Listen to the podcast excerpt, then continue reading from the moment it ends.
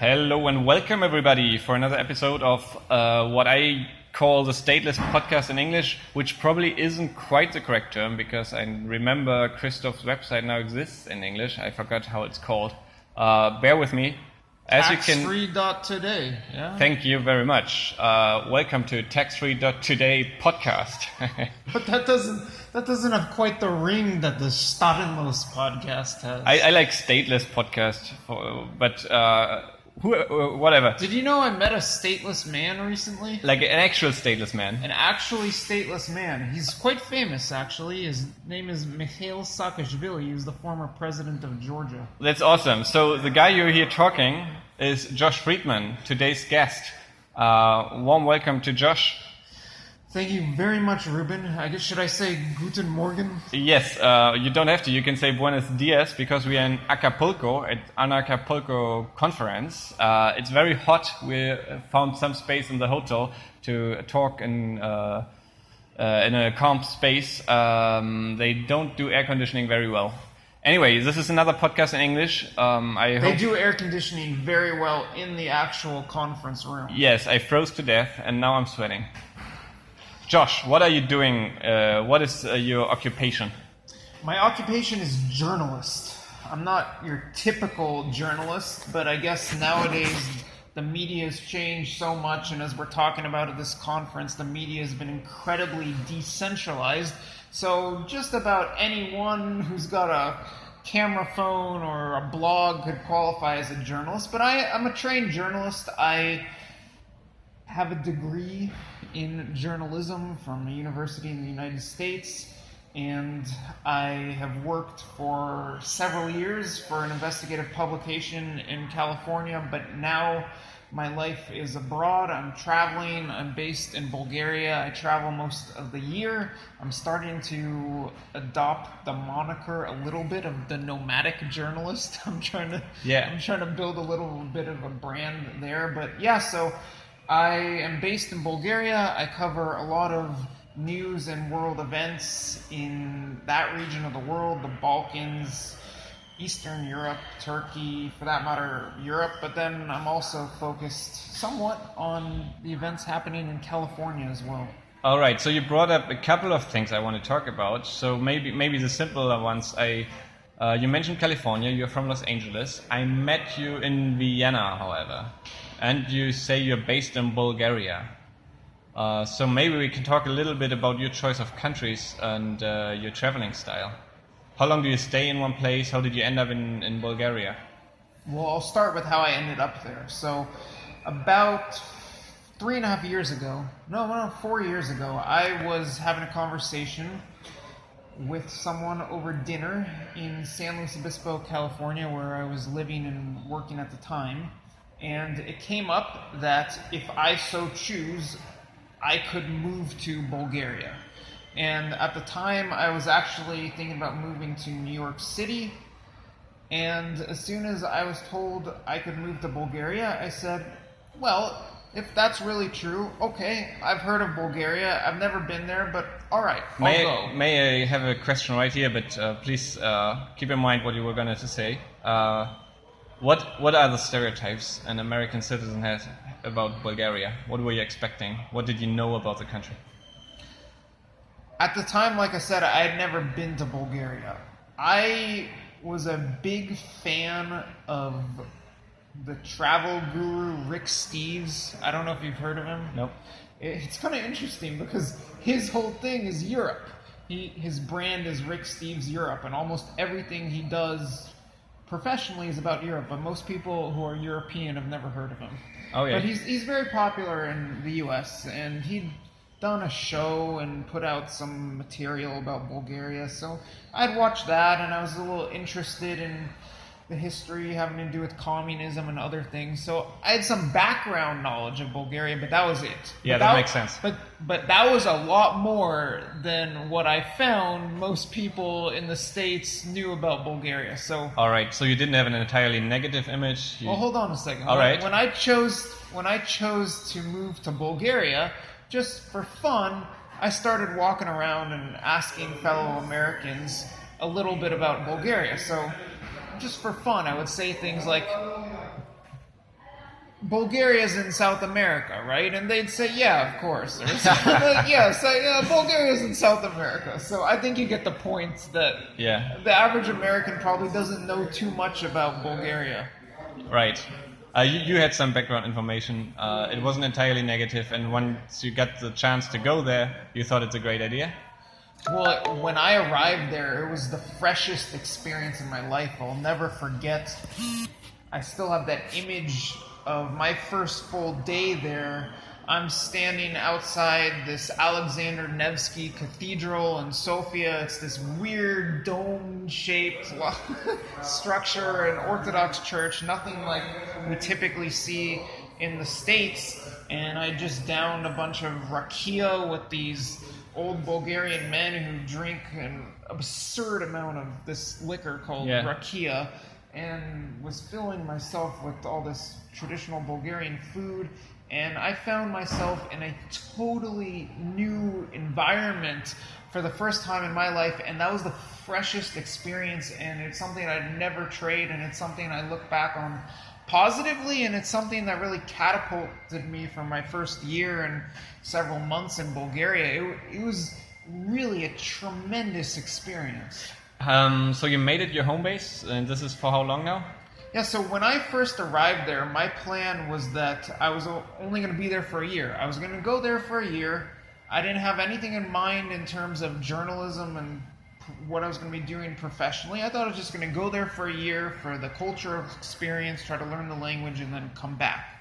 Well, I've now been there for three and a half years.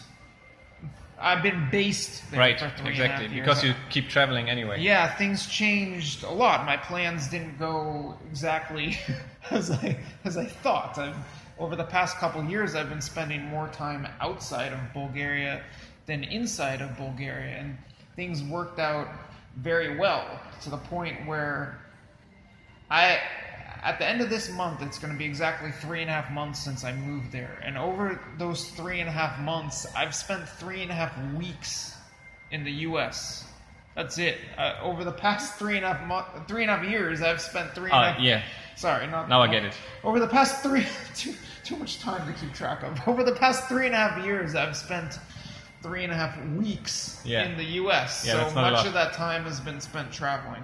Cool. Uh, what, what is your travel style? Do you stay in one place for long, or do you travel one day, one city, or what can I imagine? It's a combination of a lot of things. I would say the the style is quite budget based. Yeah. sure We've got the microphone propped up on my backpack right now. This is what I carry around the Yeah, world with me nice. while I travel. Although I have too much stuff in my apartment in Sofia. My travel depends on a lot of different things. So sometimes I am going to a location specifically for news to cover a certain event, to cover an oh. election, to maybe cover a protest. But I'm also traveling a lot to see countries that I haven't seen before, to learn about different countries and cultures, gain a lot of background knowledge that helps me with my reporting, but also to meet people, have fun, sometimes go to conferences like this. Sometimes I will go, say, plant myself in a place like Odessa, Ukraine, which I like, and I'll spend a month or a month and a half there. So yeah, maybe let's talk about your uh, journalist projects now. Uh, what you mentioned, you sometimes you just travel somewhere because there's some event you want to report on, or maybe maybe a country that's interesting for uh, to, to write about. To me, that sounds like you're living the dream. Like if I ever wanted to be journalist, like this is what I imagine, right? Like there's some event somewhere in the world, and you just go there. You're you're right in place where, where the action is, and then then you can report or, or you know uh, gather information. Is it like that? Quite often. And quite often I forget how great I have it.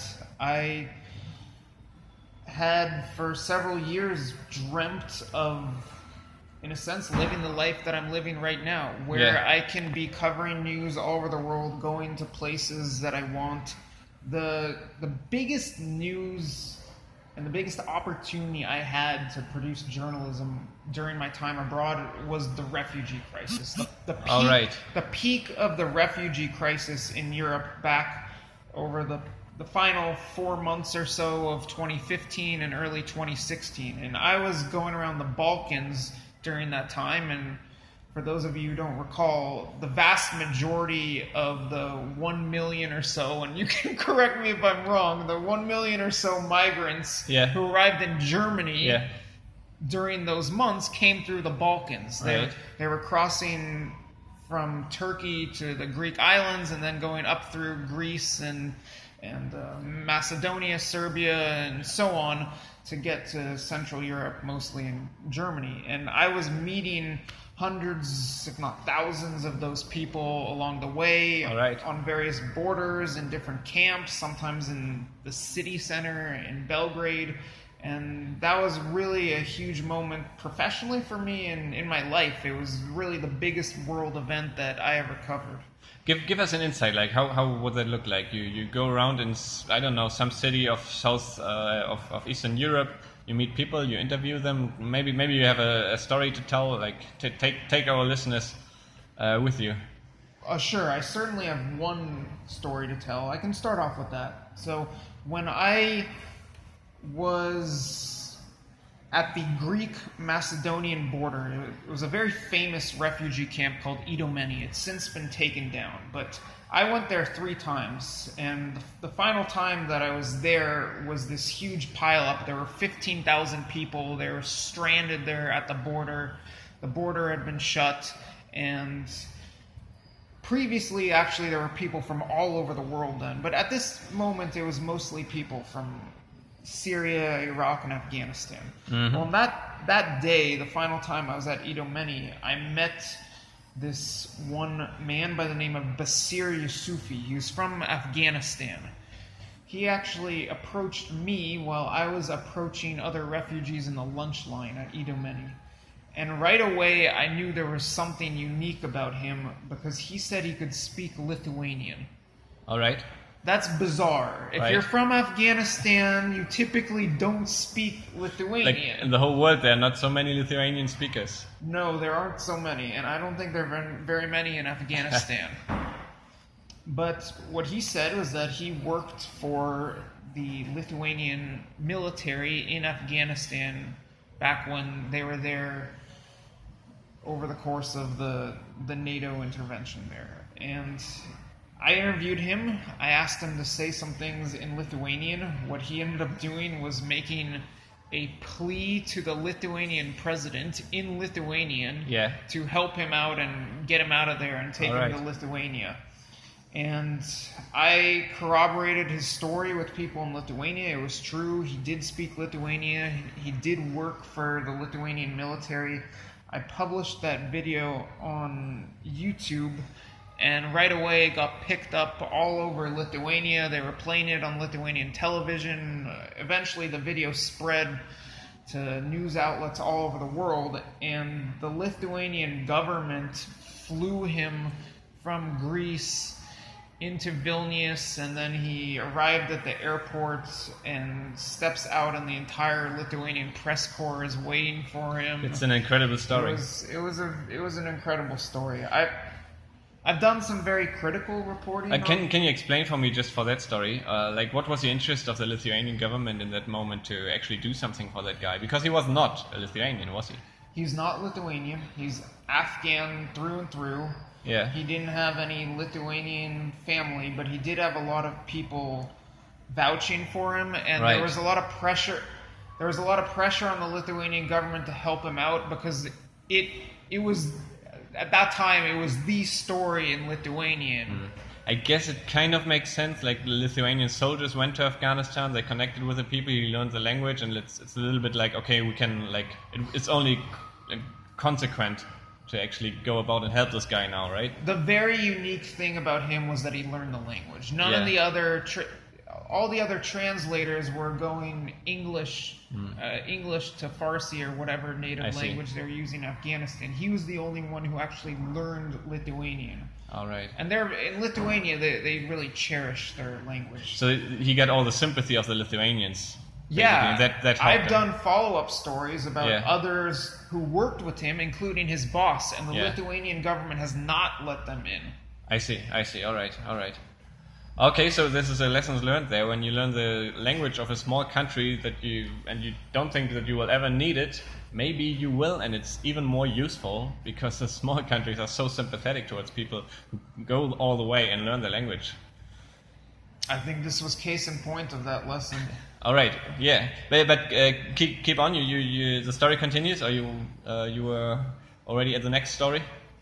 Well, the story did continue. He was lucky enough to be granted asylum, and the Lithuanian government brought in his wife and little daughter from hmm. Afghanistan. She, I, I, I didn't meet them. I did meet him in Vilnius last year. She, the little girl, from what I understand, speaks Lithuanian. There are some challenges they're having there, but it's quite a story, I would say. All right. So this is this is what you experience as a as a journalist, as a traveling journalist. This was one one thing I experienced. It's the most memorable Yeah. event from my coverage of the refugee crisis. The the other issues, well, there are many issues I've tried to explore of the refugee crisis, but the one thing that I've tried to do most is present a picture of who these people are, where they're coming from, and and why they're coming. And I've only had some success in broadcasting the message across the world because Yeah. most media and most people really want to take one side. They really mm-hmm. want to say, "Oh, it's nothing but a bunch of Islamic invaders," or mm-hmm. they want to say it's nothing but people who are fleeing war in Syria and we need to help them. And Yeah. what I've been trying to say is what's really happening is you have people coming from all over the world for all kinds of different reasons. Some are fleeing war in Syria, many are not. Of course, I mean, now that you say that, it's so obvious that it's probably like that, right? But in the reporting, there's no place for the individual stories as much. There's not a whole lot of place in the international press for that narrative of Yeah. what's really going on on the ground. Most really want to skew it in one way or the other. Um, may I ask a little bit, uh, uh, little bit different question, but um, this just comes to mind when I, I listen to your to your adventures. How do you monetize what you do? Like, where, where, where I mean, I That's why I'm here. That's why Like, I'm here. everyone probably to figure agrees this out. that you probably do a really valuable job, and I think like a lot of people would like to do something like that. A lot of people run around with their cameras and then like they seek the interesting stories. They want to give people a voice, right? But I figured it's probably not that easy to to uh, like as a professional to make money. To you know, I don't know how how do you do that? it's it's easier said than done. So there are all kinds of different ways nowadays in which you can monetize media and online digital journalism that you produce, independent journalism, if you want to call it that. I don't like that term. Uh, independent because you don't have an employer. Well, I Could you- could I actually say that? I do sort of. So Okay. So here at this conference, there are some very popular alternative media figures, Mm-hmm. and I do some of the things they do. For instance, I post on Steemit. They Right. post on Steemit. I post on YouTube. They post on YouTube. Right. But I don't have this huge following that they have. So if if you have a huge following, then it's much easier to monetize and there are lots of different things you can do with that. The model that I've been working off of for the past several years is living the freelancer lifestyle without actually being a freelancer. I'll mm-hmm. explain. So for for a few years prior to moving to Bulgaria, I worked full time for an investigative news publication in California. When I moved to Bulgaria, I continued working for that publication, but on a part time basis. Mm-hmm. So I'm not technically an employee of that publication, but basically I am. Oh yeah, yeah, sure. Now, in Bulgaria, there's another publication I work for. It's a geopolitical news and analysis publication. For them, I do editing, reporting, and foreign correspondent work, some news aggregating, and other stuff. So, a lot of the monetization that I've received is basically me working as a professional journalist for these two publications. All right, got now. I, I do other stuff on top of that. Mm-hmm. I'm delving into all kinds of things to the point where I, I even started an, an online travel and journalism school called the Nomadic Journalism Academy. But What's the website? It's nomadicjournalism.com. All right, I'll put it into the description. You will find it below. And I, I do plan on trying to grow that over the course of this year. But for the most part, over the course of my travels, mostly I've been relying on income from the professional reporting that I do for a couple of publications. Okay, but I guess um, it's like I guess like what's your vision? I guess at some point when you put a YouTube video up that receives awful lot of clicks, uh, like you, you grow more independent. Not From- not via YouTube right. monetization. I, I don't have any hopes for that. In fact, Okay. that's come up at this conference. Oh, that's Uh, interesting. Like uh, you don't think that's a viable path? I'm not looking. Let me clarify that. Mm-hmm. I do think being on YouTube and being popular on YouTube is a viable path for a member of the media. However, it's getting increasingly difficult Yeah. for investigative reporters or news reporters yeah. like me to do so. But what I do not see as a viable path is relying on YouTube ad revenue. Okay. Over yeah. the past year, there have been all kinds of controversies and scandals All right. Yeah. with YouTube ad revenue, and many of the people, some of whom were journalists, who were really a a lot of their money was coming from AdSense via Right. YouTube. They got hurt in a bad way, and since then, a lot of them have shifted over to Steemit and DTube Yeah. and other stuff. It's great that you bring this up because, of course, like sometimes with jealousy, we see those people who put up YouTube videos have a huge following and make tons of money, but they are totally dependent on this single source of income. Quite often they are. Some are, some are not, All right. and increasingly now, most are not. Okay, and then you of course see how easily uh, it can happen that a YouTube video gets flagged for being inappropriate in one sense or another, and quite often it's quite difficult for the content uh, for the guy who put up the content to prove his innocence and, and continue his channel, right? And then you are in that mess.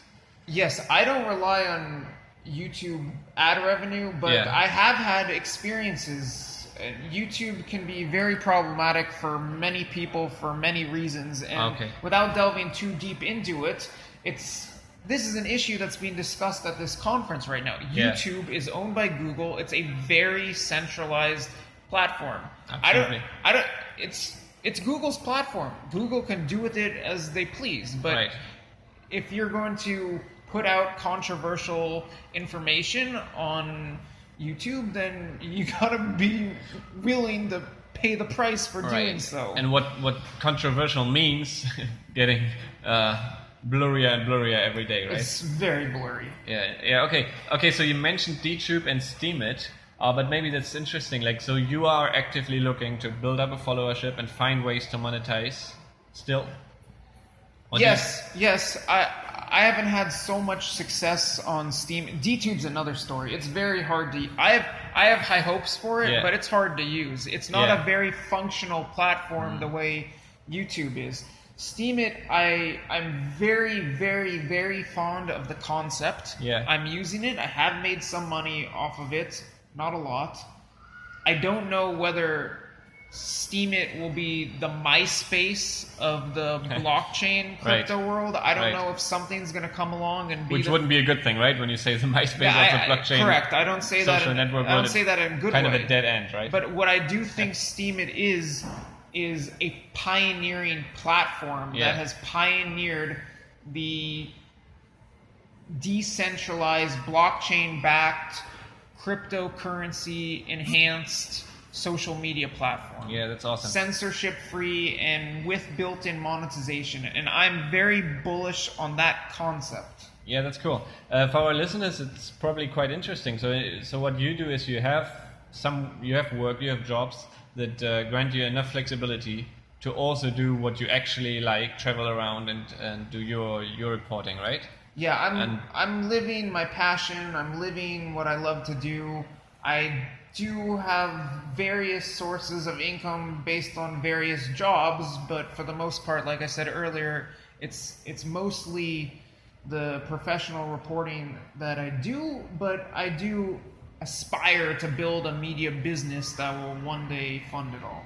Uh, are you here for uh, Anarchapulco only, or are you going to do some reporting in the area of Mexico? I'm not here for reporting on Mexico at all. Uh, this trip is purely for Anarchapulco. I would love to spend more. I, I'm thinking about next winter actually spending a large chunk of time in Latin America, but I have hopes. I don't know if this is going to happen, but I do have a flight booked to Moscow on March 1st. Yeah. I am hoping to be able to spend all of March in Russia and cover the presidential election there. However, nice. that is permitting me getting press accreditation and a media visa, and this process is not going so well at this point. Oh, I see. So there's uh, there's uh, like a procedure, bureaucratic procedure, in order to be able to uh, like attend the main events, or what would that bring you?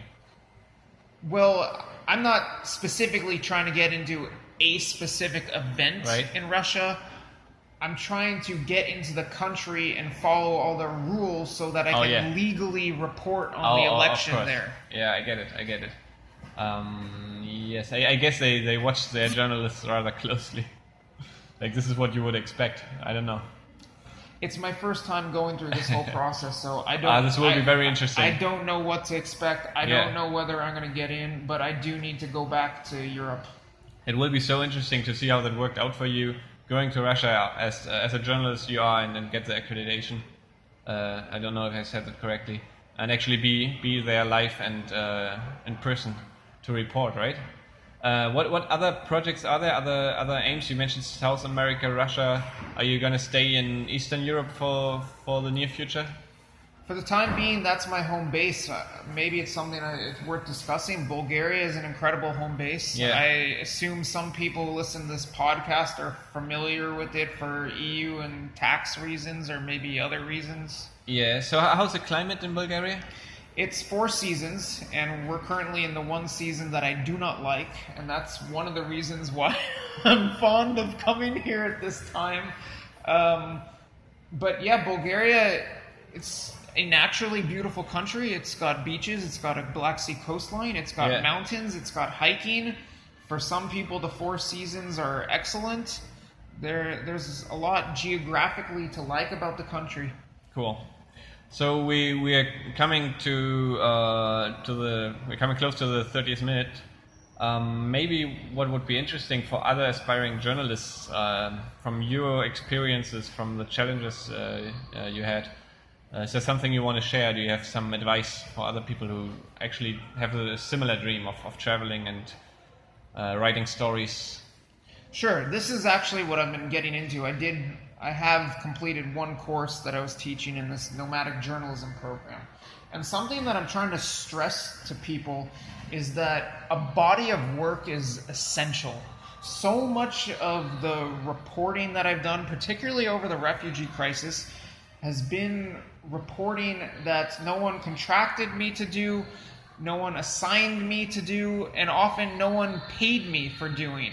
Right. But based on the body of work that I've built up, it's brought me a world of opportunities. I, granted, I'm not at the point now where I'm making a lot of money or the BBC is calling me up and saying, I don't even want to report for the BBC. yeah, right. But but based on the body I've, of work that I've put out there, people have realized, oh, okay, he can write. Oh, he can go here and cover a story. Yeah.